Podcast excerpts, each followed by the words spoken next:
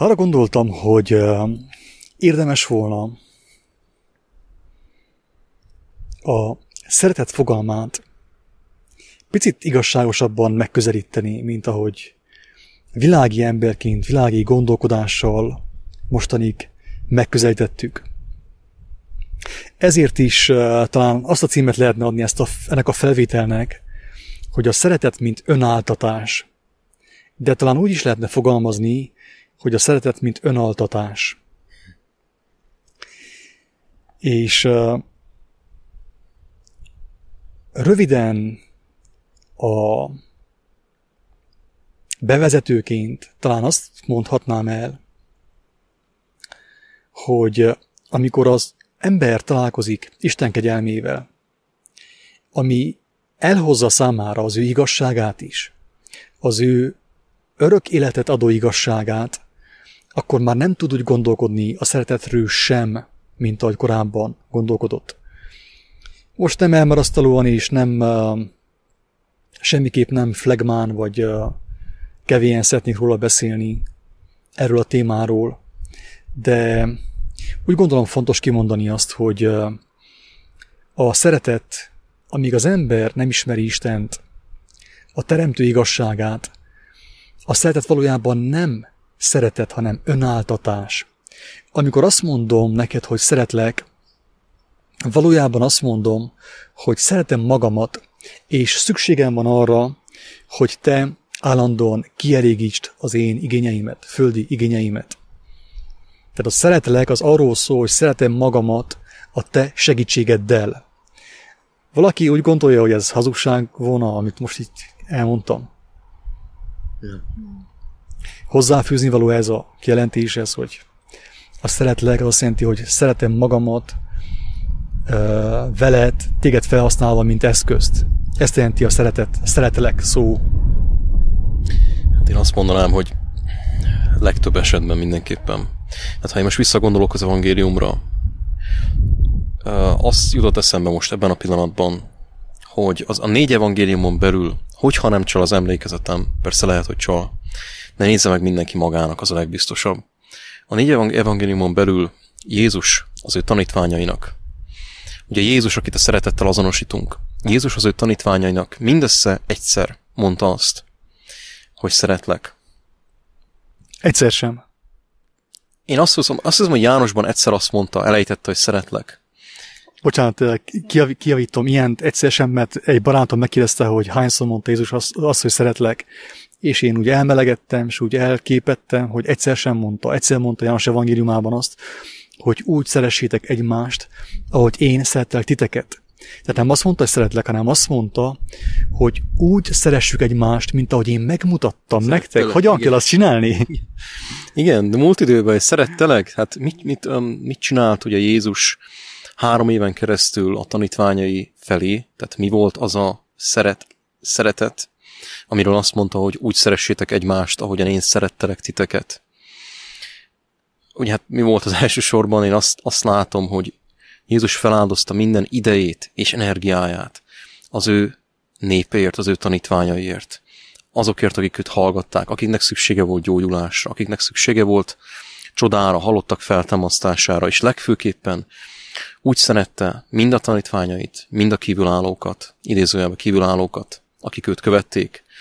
Tehát úgy szerette őket, hogy elmondta és bemutatta nekik az életet, az életnek a beszédeit és az életnek a cselekedeteit. Ez volt Krisztusnak a szeretete, és Krisztus azt mondta nekünk, hogy mi így szeressük egymást ezzel a szeretettel. Igen, tehát uh,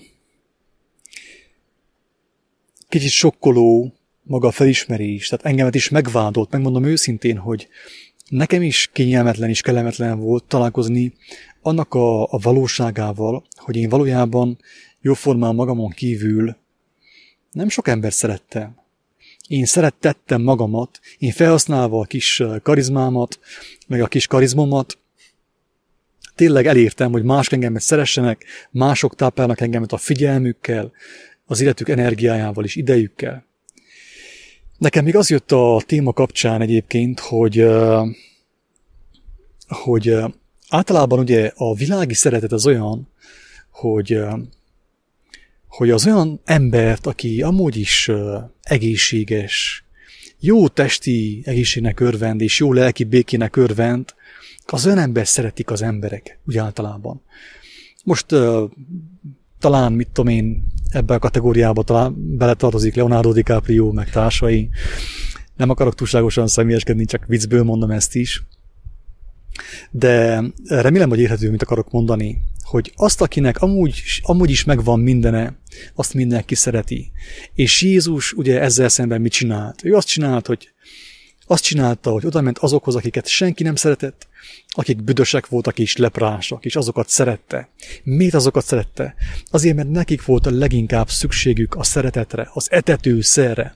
Isten etető szerére, hogy feléledjenek, feltámadjanak a halálból, a szellemi vakságból, a süketségből, a szellemi halálból, gyakorlatilag. Tehát, és kijelentette ugye azt is egyértelműen, hogy nem az egészséges embernek van szüksége orvosra, hanem a betegnek. Tehát azt mondta, még azt is elmondta, hogy tehát nem mondok mást a, a gyenge viccen kívül, mint azt, amit Jézus mondott. Hogy azokat kell szeretni, akik rászorulnak igazából. Tehát ő megmutatta egyértelműen, hogy azért jött a világba, mert nagyon sok embert nem volt, akit, aki szeressen. Ezek az emberek haldokoltak. És azt mondta, hogy, hogy milyen aranyos vagy, hogy szereted a, a, azt a szemét, aki szeret téged, de szeresd azt, aki téged, nem, aki téged gyűlöl, akiben gyűlölet van. Miért van benne gyűlölet? Azért, mert őt senki nem szerette, senki nem töltötte meg szerrel, Istennek a szerével. Miért nem őt kezded el szeretni, akinek úgy igazából szüksége van szeretetre? Hogyan jössz rá, hogy szüksége van szeretetre? Hát úgy, hogy gyűlöl, hogyha nem gyűlölne, akkor azt, jelenti, azt jelenteni, hogy van benne szeretet, ugye? Azért gyűlöl, mert ki van fosztva, merül le, mint a Duracell és hamarosan el fog pusztulni. Őt kell szeretni, na, hello, hol van a bölcsesség, hol van a tudomány, hol van a filozófia, hol van az etetőszer, a szeretet. Szeresd az ellenségedet. Na, hát ez, ez elég erősen kijött most, itt, aminek ki kellett jönnie. Én meg azt akartam hozzáfűzni az, amit mondtál, hogy ha belegondolsz, a legtöbb népszerű embert azért szereti a nép. Nem azért szereti, mert szüksége van rá, hanem azért szereti, mert ők olyanná akarnak válni, el akarják nyerni azt, ami nekik van. Tehát tulajdonképpen a szeretetük az egy nagyon erős érzőségből fakad, halljuk be. Én ezt látom. Persze, nem tudok ítélkezni mások felett, nem ismerek én mindenkit. Hát, hogy igazából, hogy jó belegondolunk, akkor ugye mi történt Trianon előtt, Trianonban. Most már mindenféle neheztelés nélkül mondom ezt, csak úgy érdekességképpen. Hát Románia szerette Erdélyt, és mit csinált? Elvette azt, leigázta azt, ugye, elvette és magáévá tette azt, hogy belőle táplálkozzon. Tehát Románia nem táplálja Erdélyt, hanem belőle táplálkozik valamilyen szinten és remélem, hogy senki nem érti félre. Én nagyon szeretem a románokat. A történelemben nem kibékülve, de nem, e- ne, nem ez a lényeg, nem ez a lényeg. Tehát ezt csak úgy, mint rossz példát hoztam fel, hogy mi hogyan szeretjük egymást. Akit mi szeretünk, oda megyünk hozzá, és azt kizsákmányoljuk. Ezt az ember gyakorlatilag. Ez, ez, ez a miénk a szeretet. És még ezzel sem van a semmi gond, mert hogyha valakinek van bőven, amit adjon, és elmegy, oda megyek hozzá, hogy azt én tőle elvegyem, vagy elfogadjam, mint ajándékot, akkor legalább ne vigyem, ne vezessen bele a földbe, a föld gyomrába, a seolba, a pokolba, hanem hogyha már tőle elvettem, akkor tovább adom, hogy jusson másiknak is belőle, hogy ő is megelevenedjen által, ő is feltámadjon és újjászülesen általa. Erről kéne szóljon talán az evangélium hogy azt a kegyelmet, azt a szeretetet, amit Istentől én elvettem, elfogadtam, azt, azt nem vezetem bele, mint a villámhárító a földbe, a föld gyomrába, hanem tovább adom, hogy menjen tovább, másokat is átmosson, másokat is megelevenítsen. És így talán így talán megtörténhet az idézélesen mondva a dimenzióváltás. Szó szerint. Dimenziót fogunk váltani, elszakadunk ettől az elbukott világtól, és, megtapasztaljuk, belépünk Isten országába, amely valamilyen mértékig már most is lehetséges volna. De ez egy külön téma, hogy hogyan lehetséges az, hogy a mennyek országa, meg a fizikai elbukott világ egyszerre egymás mellett léteznek, egymással párhuzamosan. Ez egy külön téma, ebben most nem megy bele. De azt hiszem, hogy egyetérthetünk abban, hogyha meg tudnánk csinálni azt, hogy azt szeretjük, akinek a leginkább szüksége van rá, de úgy szeressük, hogy úgy szeretjük azt a szemét, hogy ő megkívánja tovább adni, megkíván ő is szerrel etetni másokat, szerrel táplálni másokat, na akkor megtörténik a dimenzióváltás.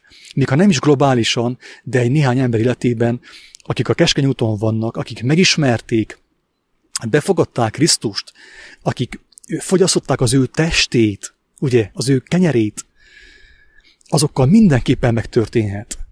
És nyilván ezt nagy valaki azt, azt higgye, hogy ennek az eszköze én vagyok, vagy mi vagyunk a barátaimmal, ennek az eszköze maga a, az Úristen, aki kijelentette magát Krisztusban, bárki megismerheti. Sokszor hangsúlyoztuk már, nincsen szükség semmilyen vallásra, semmilyen felekezetre, semmilyen szektára. Egy nyitott szívre van szükség, hajlékony térdekre, és már is megkapja az ember, megtapasztalhatja az ember Istennek a szeretetét, a tápláló szerét, kegyelmét, amit tovább adva másoknak folyton megújul. Mert ahogy továbbadtam, folyton kaptam újat. Ez a mennyek országába való belépés gyakorlatilag.